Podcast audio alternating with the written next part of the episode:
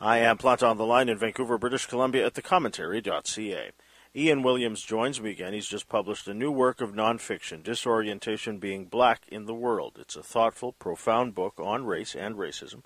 Mr. Williams talks about what drove him to write this book now, especially now, when we're all trying to have conversations about race. Using the word disorientation, he orients the reader to past experiences of being black and how some encounters cause uh, racialized people to confront race when they don't have to, like when uh, one is minding their own business. Uh, one's race comes into focus in these moments, and the effect can be irritation or sometimes violence or even death. He provides examples, experiences other people have had with police, something we all saw come to the fore in 2020 with street protests, not just in the United States, but here in Canada as well. This book comes at a unique time from one of the country's unique voices. Ian Williams was born in Trinidad and raised in Canada. In 2019, he received the uh, Scotiabank Giller Prize for his first novel, Reproduction, which he uh, appeared on this program with earlier that year. His uh, short story collection, Not Anyone's Anything, his poetry collection, Personals, and his first book, You Know Who You Are, were all critically acclaimed and finalists, or and or the winner of major literary prizes. He was a professor of poetry in the creative writing program at the University of British Columbia for several years and is now a tenured professor at the University of Toronto where he received his PhD in English. At Ian Will Wright is the Twitter handle, and his website is at ianwilliams.ca. This new book is published by Penguin Random House. We taped this interview in late September. Please welcome back to the Planta Online program, Ian Williams. Professor Williams, good morning. Hey, good morning. Thanks for joining us. Yeah, no problem. So we uh, last talked in uh, 2015 when reproduction came out. Um, I enjoyed mm-hmm. talking to you then. Um, one of the things that um, uh, you write about in disorientation is that um, the, the, last couple of years, at least for you, um, mm-hmm. something's changed in terms of, of, of, how you view the wider world. You write in the book that you're not a mm-hmm. political person, um, mm-hmm. yet with disorientation, you you decided to get into the conversation about what, what's what's happening in the world today. Mm-hmm. What do you think's changed in the last year and a half, two years, say? Yeah, well, I mean, there were the rise of the social justice movements, right? Last summer, mm. 2020, the murder of George Floyd. There was this, um, uh, like a change of the world that really gripped our collective attention, and it was impossible not to pay attention at that point. Um, and you know, if I go through my life and I ignore the things that um, trouble me on a personal basis, or I find ways to process them. Uh, when those things are writ large across media and across like everywhere that I turn, then it's impossible to further excuse them or to look away from them. And so it really became like important for me last summer to finally look directly at these things. And and the book is is is not just essays, say. The, the, it's mm-hmm. it's memoir. It's um, mm-hmm. uh, a diary. Um, it, it's it's it's it's pieces really of, of what's in your head, isn't it? Yeah, right. So it's just, you know I like to play with form a lot, right? Mm. And I like to move be, between things. I I adapt the form to my needs rather than to be constrained by it. And I feel the same way with nonfiction too. I wanted to tell the truth or to explore the issue in a number of different ways. Um, and so, yeah, sometimes you have the kind of analytical essay, right, which is um, let's take a look at whiteness. What is whiteness about? Um, and then there are the more kind of personal ones, which is like, what is it like to move across the country as a black man? Do I read certain things as racist incidents? Are they or are they not? Um, then there's like what you said, the diary thing on my phone, keeping notes on my phone every time I see a black person on the West Coast. Um, so yeah, many different kinds of writing for the many different kinds of ways that we process um, experience as racialized people. Yeah, and the other thing that there's a moment in the book you you were at a conference it's the one where Tor- mm-hmm. Toni Morrison was at.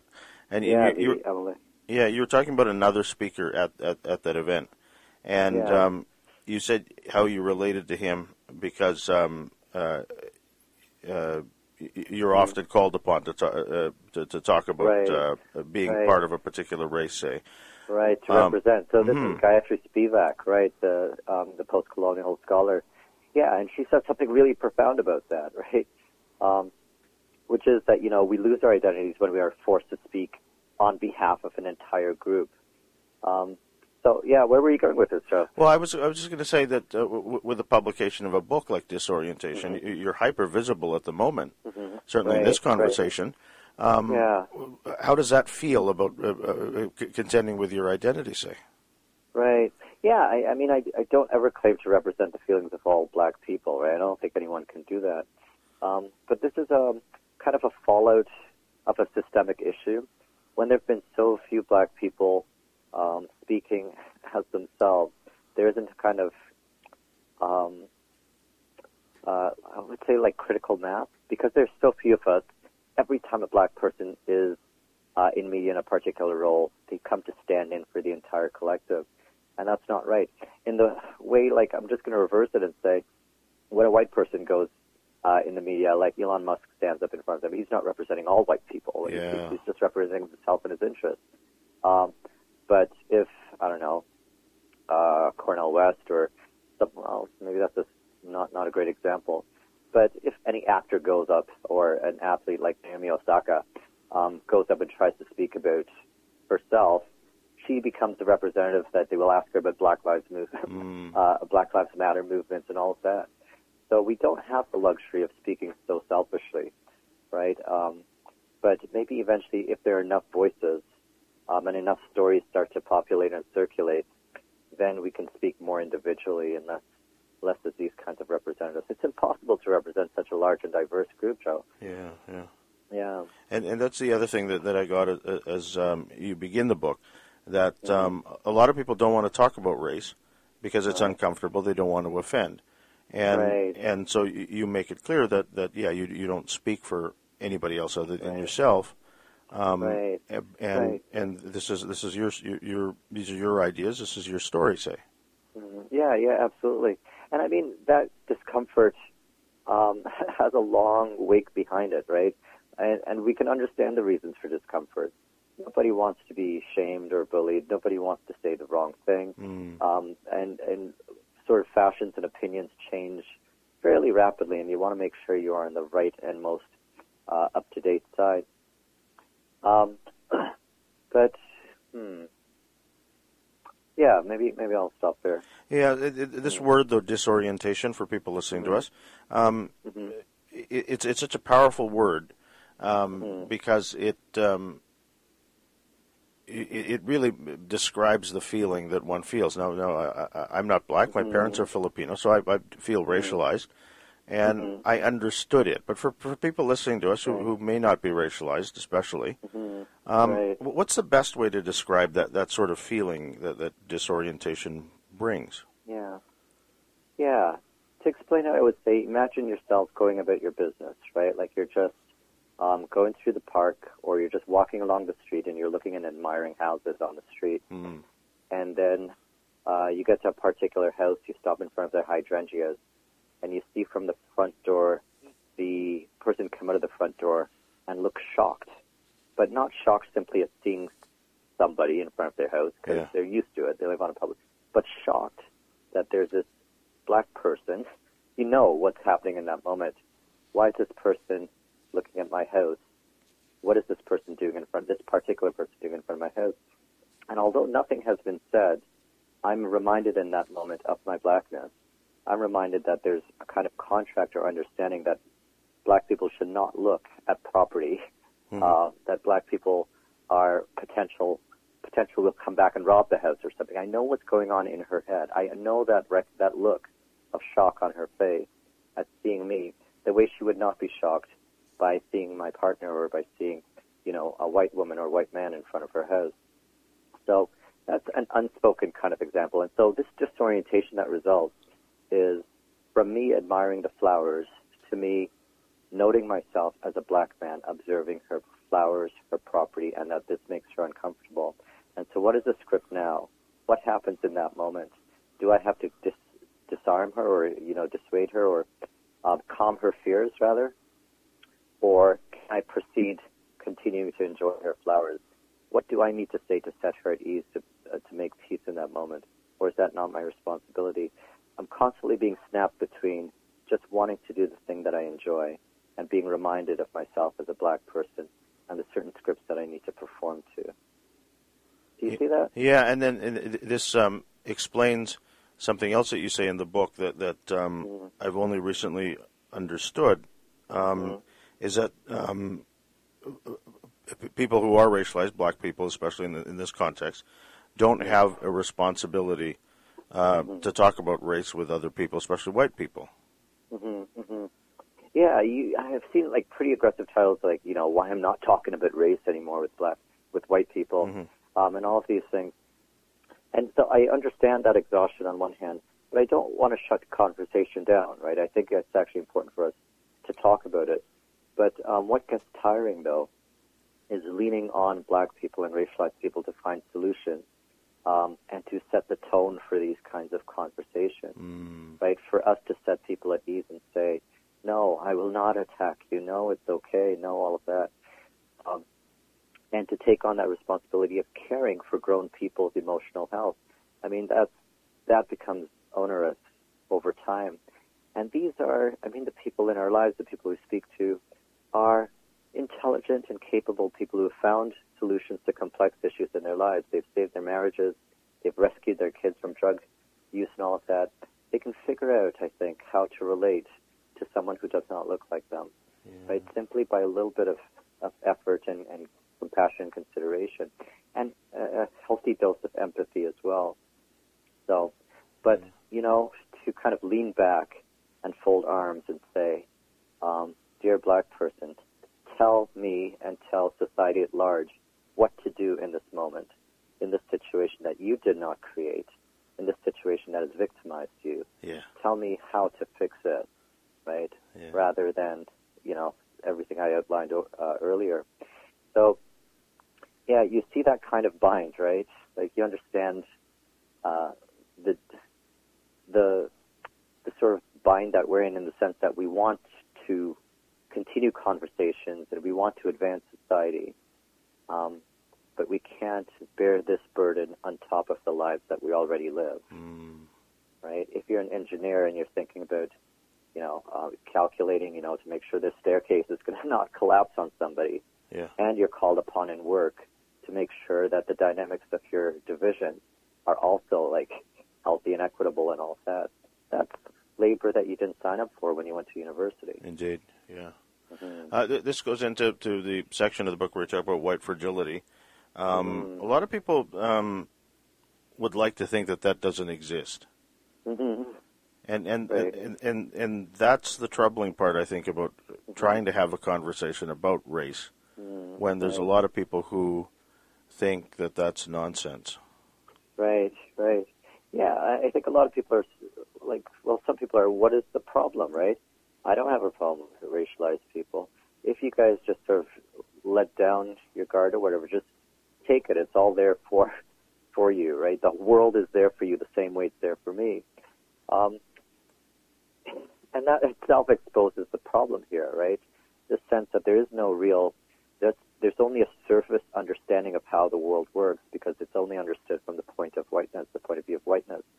And that betrays the attitude too that whiteness is the default position for everybody in the world. That mm. all we mm. have to do is take um, uh, to avail ourselves to everything that is accessible.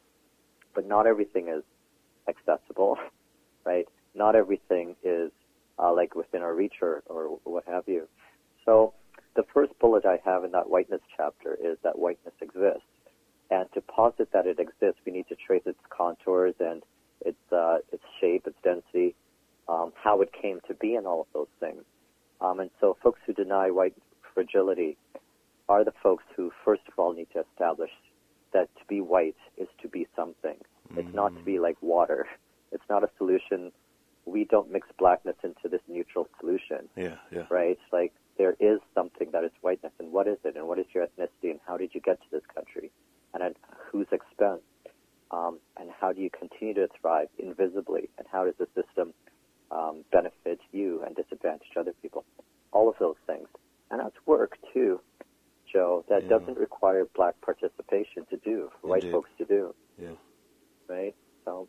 Yeah, this speaks to, to the, the larger, um, I guess, situation that, that we face in, in our in our culture in our society that we don't mm-hmm. talk enough. I think and and Mm-hmm. I, I don't know. Mhm. I mean, I, I would hate to think that one would have to write a book uh, Mm-hmm. about their own experience to, to say, say get Mhm. conversations started. But I mean, I guess our society is. I mean, as you know, promoting the book, um, you'll you'll appear in other places where. You know you, you probably don't have as much time as we're having now, say, to talk about Mhm. the book, right? Absolutely. It's hard to talk about it in three minutes or so on TV, right? Yeah. Um, and I understand you can sort of give uh, a, a general kind of overview about it. But I really appreciate this moment here, right, that we can actually have a more sustained kind of conversation about it.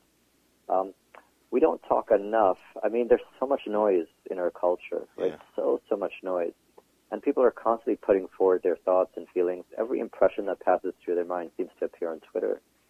Um, yet at the same time, um, either A, we want things to be fixed really quickly, as if to talk about something, Yeah. as yeah. if to state something is to actually resolve it, right? Um, but there's actually multiple conversations that are necessary. There are conversations between groups and within groups and across a number of other kinds of intersections that need to happen. And after and while those conversations are happening, there's actual like work and policy and changes that need to be need to be made and addressed. But it starts with with talk. Um, and so this book, I hope, begins on a very small scale for us to kind of talk to the people close to us, our loved ones, our acquaintances, our friends, just one on one about racial experiences. And so for a white person to say, hey, you know, my parents are from Bulgaria, and um, nobody has ever asked me where I'm from because I look just like I'm from Canada. Sure. And so I recognize that that has been a great leg up. Uh, you know, should I feel guilty about that? It's not my doing, right? Yeah. If we can start talking very frankly and openly like that, um, I think there could be some progress. It it, it um, this idea of c- continuing conversations and, and, and having conversations within communities um, uh, is writ um, large when you talk about your nephew and niece. Um, Mm, right. the the uh, the um, th- their own experiences with race will probably be very different than yours.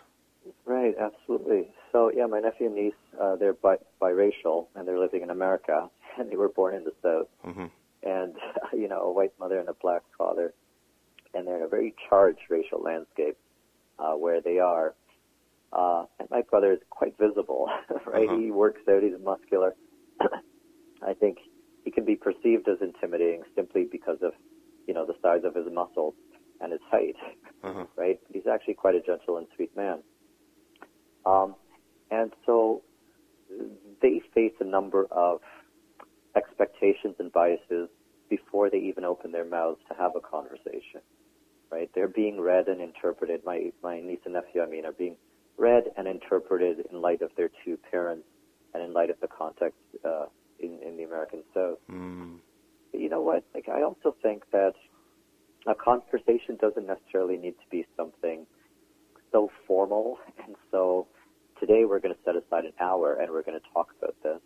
But it's actually all of those slight and subtle interactions that we have with people um, where we can, for a moment, like recognize each other's experience or address something that is uh, not fair, where someone got the short end of the stick to acknowledge, recognize, and correct it.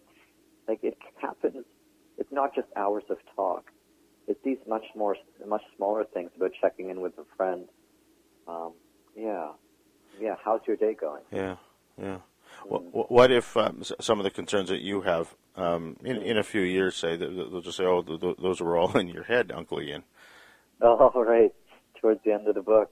Well, on one hand, that could mean, hey, uh, we evolved way past that. I know a society that is totally not racist or whatsoever. Or it could be, um, there's so many ways that could be read, right? Or Yeah. it could be that, hey, um, I feel such invisible advantages that I don't know what it's like um, to be that version of black that you're putting forward.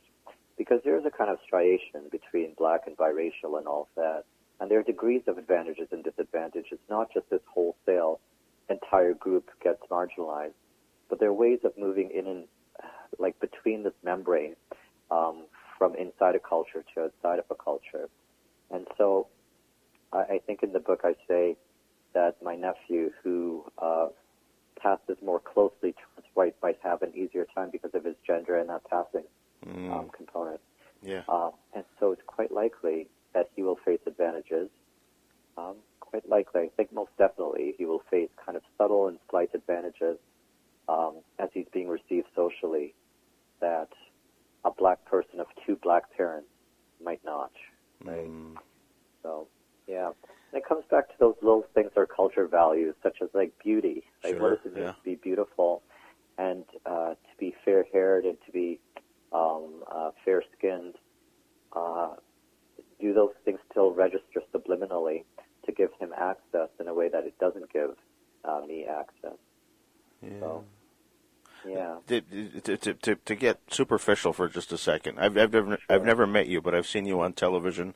I've seen photographs of you, and and the Uh-huh. one thing that's always struck me about you is your smile. Yeah. You've got a Uh-huh. great smile, and you talk about that in the book. That that that there was there was um, some conscious work on the part of your parents growing up Right, right. uh, right. about your teeth, right?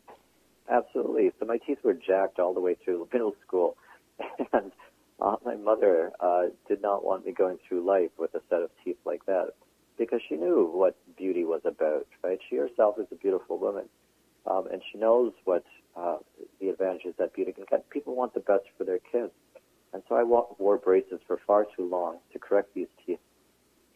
And I do make a point of smiling.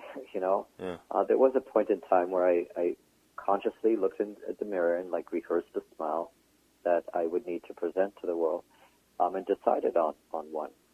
And that smile, as I say in the book, has little to do with my happiness or my mood at that particular moment. Uh-huh.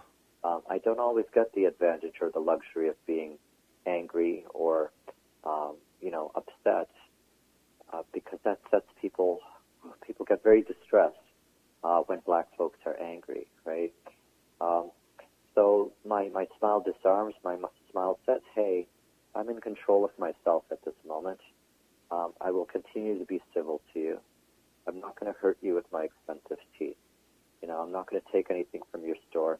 My smile signals to uh, the world that I'm willing to participate, um, to withhold myself or to suffer internally throughout this transaction so that you can be comfortable.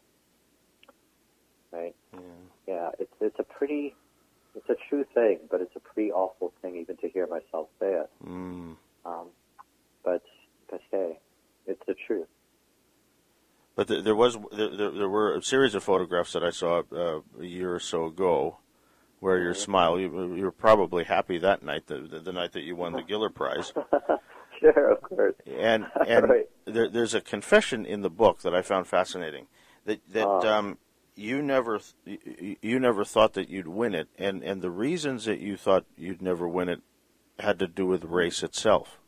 Right. which I found fascinating because because um, I don't know how many authors who go into that night um, Mhm. think about that sort of stuff. But I guess you did, didn't you? Right, right. I mean, there's always this other layer uh, with racialized folks, right? Because we know the world can be unfair. I mean, who's to say what's fair or not in a competition like the Giller Sure. um, or these big literary awards, Yeah. right? It's, it's down to taste and interpretation and luck and all of these things. Um, and any of those books could easily deserve to win. Yeah. right? So it's not about merit. Um, but, uh, you know, uh, racialized people were also aware that uh, you're, even if objectively you're the best, if we change the terms from something literary to something like maybe a job interview where you're clearly the most qualified person and have the greatest experience, right, that can be measured, that does not mean that you will get the job, right? Because there's someone else who fits better, right? Someone else who seems better for that part. Uh, and so I'm aware of those dynamics going into these situations. That, um, uh, yeah, it's not entirely. It's not entirely. There are other factors at work, and one of those factors is race. Yeah. So. So, so uh, yeah. So for people listening to us, I think we should. I should just uh, just preface this by saying that that Yeah. you'd gone into the evening thinking about previous winners, um, uh, a, a, a couple of whom uh, uh, are black, and so Right. you, you thought that that was probably uh, th- that would diminish your chance at, at winning the prize itself um, Right. because you are black. Right, right, right. I was like, okay, yeah. And so, uh, again, to be like honest with you, why, why be anything else? Mhm. Um, this shows like the degree, um, the degree to which repeated systemic abuses Yeah. shape how I view the world. Mm. Right. So it says to me that, um, Ian, you've internalized some kind of message um, that the world has given you about quotas and numbers and all of that. You believe that um, the world is an inherently unjust place, right? That there are factors beyond merits that are working in this. Um, and yeah, you've absorbed that, and it's now playing over in your mind. You don't believe in yourself. You don't believe that you can win, and it has nothing to do with you. Yeah. So I'm aware of how deeply um, those messages have infiltrated my own consciousness, right? To the point that, yeah. Um, I do want to say too that we also see that kind of situation happening when white people say that you know prizes they can't win prizes because it's going to go to an indigenous writer or it's going to be uh, these are Right, private yeah. conversations, right? An indigenous writer Yeah, or yeah. you know it's time that a woman wins the Nobel or whatever, right? Mhm, mhm. Like they happen in reverse too, but they happen. Um, there's it's kind of a, a backlash is what's happening in sort of like uh, white culture where they feel they won't win it too. So it's happening on both sides of the racial divide. No, Yeah. um, I'm just sort of explaining what it feels like. I think the black people we have a longer history of sort of feeling that kind of unfairness or arbitrariness of these processes Yeah. and now white people feel kind of targeted and um, left out for same racial reasons.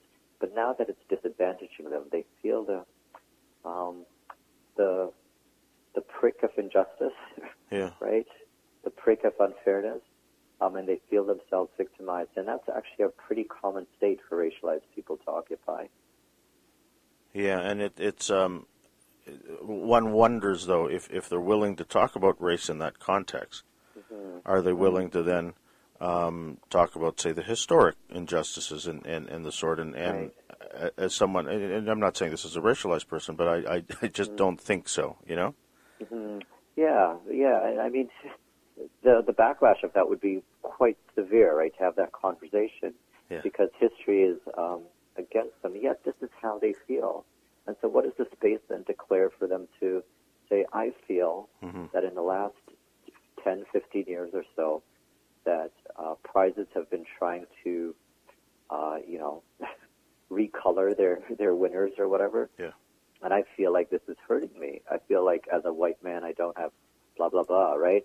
Um, and you know, while it is not my point of view or not my perspective, um, can that person say how they feel without getting canceled? Mm, exactly. Yeah. Mm, There's a. I mentioned a moment ago the the diary that we see in the book, mm, um, and it, it's a fascinating diary in, in that you, um, I guess, just record how many uh, black people you encountered in the course of your day. And, and what's fascinating is that you, you started it, I guess, in Vancouver while you were living here, and, and you continued as you moved to Toronto. mhm. Um, Yeah. and um, what I found um, just fascinating was, was was when you write near the end um, how it felt good and, and comforting when you did encounter someone who was black. And uh, what the other thing I took away from that part of the book was that um, I guess Toronto is, is better for that than, than Vancouver. Mm. Yeah, so I love Vancouver, and it was actually really difficult that decision to leave Vancouver uh, for for other reasons. But it's it's diverse in, in in some ways and not diverse in other ways. Yeah. Um, and so there's a large Asian and South Asian population and varieties uh, within that Asian group of different ethnicities, but not a whole lot of black people uh, in my in my movements in my circle. And I think I have a pretty broad range right across classes and hmm um, all sorts of things. So um, I wanted to do something that was fairly objective And that was not just in my head. It was not an interpretation. It was simply here are the numbers of black people I see every day, right? Uh, an, act, an actual and accurate log. I started keeping it on my phone, uh-huh. and every time I saw a black person, I, I noted it. And yeah, the results actually confirmed my perception, uh, confirmed my impressions of the world, which is, you know, some days there'd be one, maybe uh-huh. two.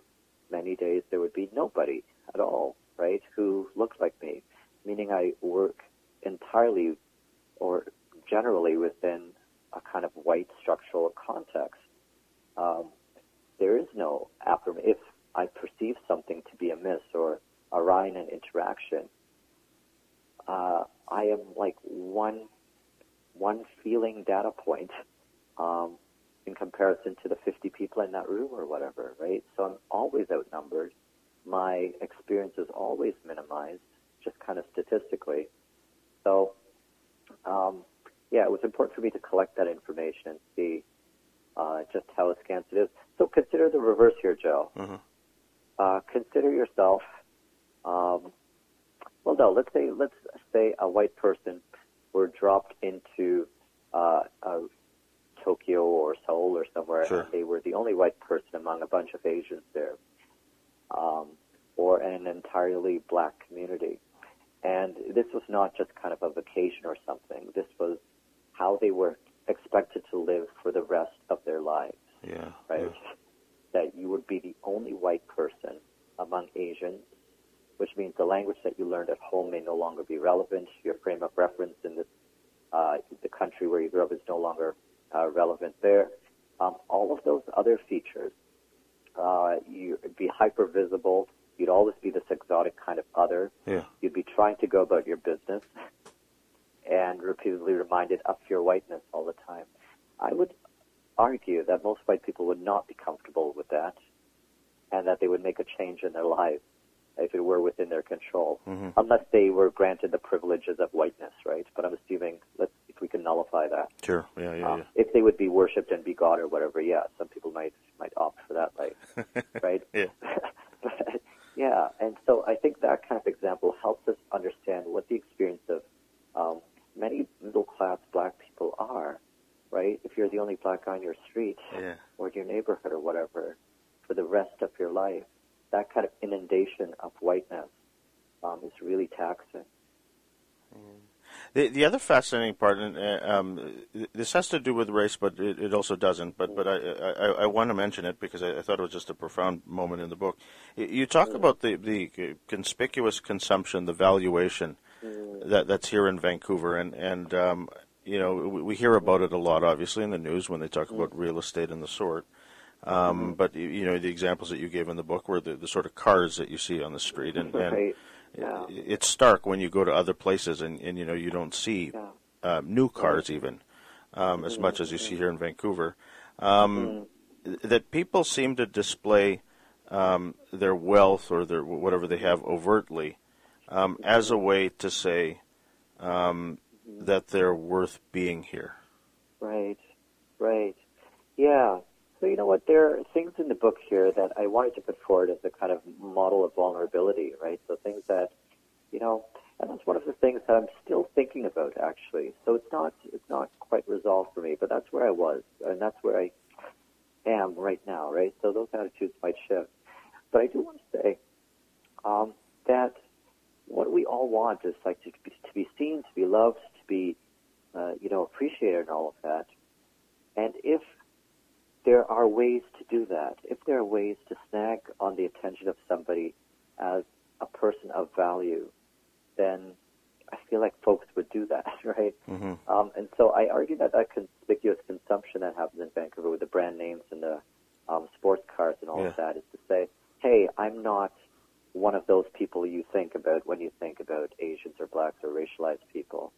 I have something else, right? I am, um, I've got a very um, a, a kind of value that you also value, right? A kind of value that you also recognize, right? Look at this and look at that.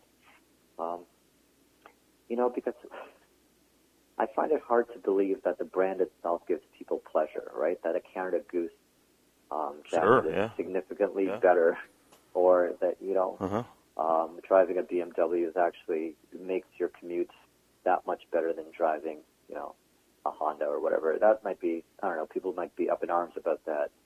Um, so I think there, this kind of buying or this kind of display uh, is not just for the benefit or the comfort of the purchaser, but it also signals something about social standing, right? That's not a revolutionary kind of thought. Um, but the degree to which racialized people engage in that, um, and what it signifies to a, a racialized person versus a white person, I mean, I, I wish somebody would explore that some more. You know, I'm sitting here in my office here in Vancouver at home, and I'm surrounded by um, way too many books. Um, Good. but, but one of the things that that I've uh, done in recent years, because I'm a, a, a political junkie, is collect political buttons. Uh-huh. And um, I, I'm slightly younger than you, but I've got buttons going back hundred, uh, about a hundred years or so. Oh, wow. and um, I've got thousands of buttons. Wow. And um, in a way, after reading your book, I realize um, because they've done I, I, they've done radio pieces on, on the collection. They've done they've written articles on it um, in in the media. That um, in a way, maybe this was my way of saying that. Hey, yeah, I know politics a- as a bit of a sort of an, an amateur historian, if you will, that I could have a point of view on politics that, that I could tweet about at least or, or talk about on a podcast um, because I know my stuff. Right, right. I mean, we. Excuse me. Pardon me. We Bless you. we all have we all have those things, right? We all have those crutches or those visible displays that say to other people, "Hey, haha, this is my value here," right? I feel like books in an office are the same kind of thing, right? Yeah. Um, yeah. we may never go back to some of those books, even for reference, but it's important to hold on to them. Uh, you know, they they're kind of like souvenirs of your intellectual history, right? You, there's some of that, but they also say to people when they step in, "Ooh, this is a little bit intimidating," right? "Ooh, this person is well read," right? Um, and so, whatever it is, I feel like we should we should not need to, as racialized people, hide behind these kinds of um, like object performances in order to be taken seriously, or or in order for us to be assumed to have political knowledge Mm. right? Um, yeah, we should be able, at face value, to have the best assumed of us, rather than to do that work just to prove it and then to do our job, right? First, we must prove that, hey, um, pay attention to me, hey, listen to me. And once that has been established, then we can go forward with what we're saying in a way that a white person could just speak, right? Yeah. And they will be given the benefit of, of, of a good audience. Um, it, uh, one other thing I wanted to ask you um, in the book, um, you, you talk about uh, you, you mentioned this in, in relation to your friend Pierre, but religion also comes um, up uh, a couple of times in the book. Um, has the practice of religion has that always played a part in your life or your week, say? hmm Yeah, yeah, absolutely. And I think for a lot of black people, there's a kind of acculturation um, to uh, like a sort of Christian worldview. Um, yeah, right, right. I'm curious to see what you're. Yeah. what you're d- do. does it does it um, do you find any insight in Christianity in terms of race? Mm. Yeah, I, I definitely like Christianity has been abused and like mis, misrepresented in order to achieve like um, uh, the racial aims of, of like a colonial white person. Yeah, yeah. So there's that, right? The kind of mis, misapplication of it. Um, and that misapplication is both like an extension, an arm of power, but also teaching racialized people how to receive abuse, right? You know, obey your master, all of that kind of thing. Um, but if, again, like not interested in like, uh, like artifice, but if we strip back to like the purest and the core messages of it, of like how to relate one person to another, Uh-huh. like not as male or female or Jew or Greek or uh, you know slave or free or anything, Uh-huh. but just to relate to like one soul to another, I think there is some real great insight about how we ought to be. Um, but you know, like this is not a fashionable message these days. We kind of have like um, a, a humanist morality which Right. takes its roots there. Um, but I think it's partly not fashionable because it calls for so much from us. You know, like Mm. to to practice their Christianity without dogma and Christianity without like um, uh, I don't know, like religious constraint, right? I mean, denominational constraint, Mhm. um, and actually like to live to the expectations of um, of an ideal human state, right? A kind of perfectionism that is like beyond us, and a kind of love or generosity or kindness that is beyond, you know, how we live selfishly. I don't think we can handle that. So I feel like it's it's easier for most folks to just dismiss the whole thing, right, as archaic and, Yeah. and yeah. all of that. But you know, religion is something I'm going to think about. You know, maybe a couple of books down the road. yeah. Um, yeah, and it's definitely been used right now as a kind of really off-putting political weapon, right? Yeah, that yeah. it aligns people with a certain side, and it's really quite disgusting, right, when it's used in that way. Um, so, yeah, it too has its phases and its fashion. Uh-huh. Yeah, I'm not a religious person, um, Mm. but I, I find talking about religion interesting, and um, it, it, it, it, you you are right that that um, it is not a, a fashionable thing to talk about, and so I wonder uh, if if um, as, as we uh, as the discourse moves to say more, more uh, secular or, or modernist views, d- does that um, say preclude certain um, discussion from black people, Mhm. or Right, is, is it automatically discounted because it's say it comes from a religious bent, if you will? Yeah.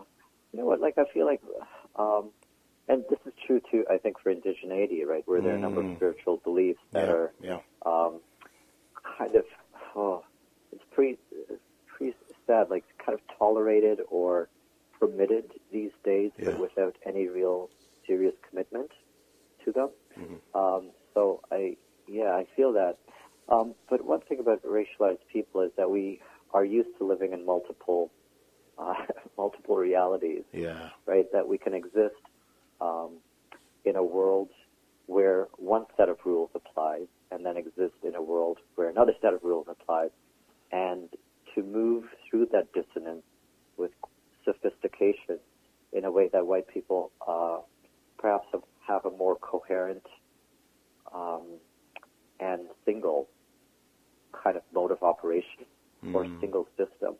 Uh, and so it's perfectly possible for uh, a black person to hold Christianity next to secularism, next to his white life, next to his black life, next to his private life and public life, and all five of those things or six of those things being held in apposition, all equally true, hmm um, and all sort of uh, it being emitted from like facets of himself, right? So um, that kind of internal sophistication, I think, is one of the advantages. It's like being bilingual or something, right? That um, or multilingual.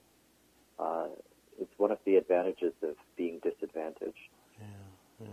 Um, I could um, talk all day with you, um, and I've kept you longer than I said I would. But th- this is just just uh, for people listening to this. This is this is why the book is such a, a necessary read um, because it's fascinating in so many ways, and um, I really appreciate your time today. Congratulations on this book, and good luck with it. Thank you, Joseph. It's really good talking with you too. Yeah, for your sustained attention today. Thank you. The book is called Disorientation Being Black in the World. It's published by uh, Penguin Random House. Its author, Ian Williams, joined me on the line from Toronto and Vancouver. I'm Joseph Planta.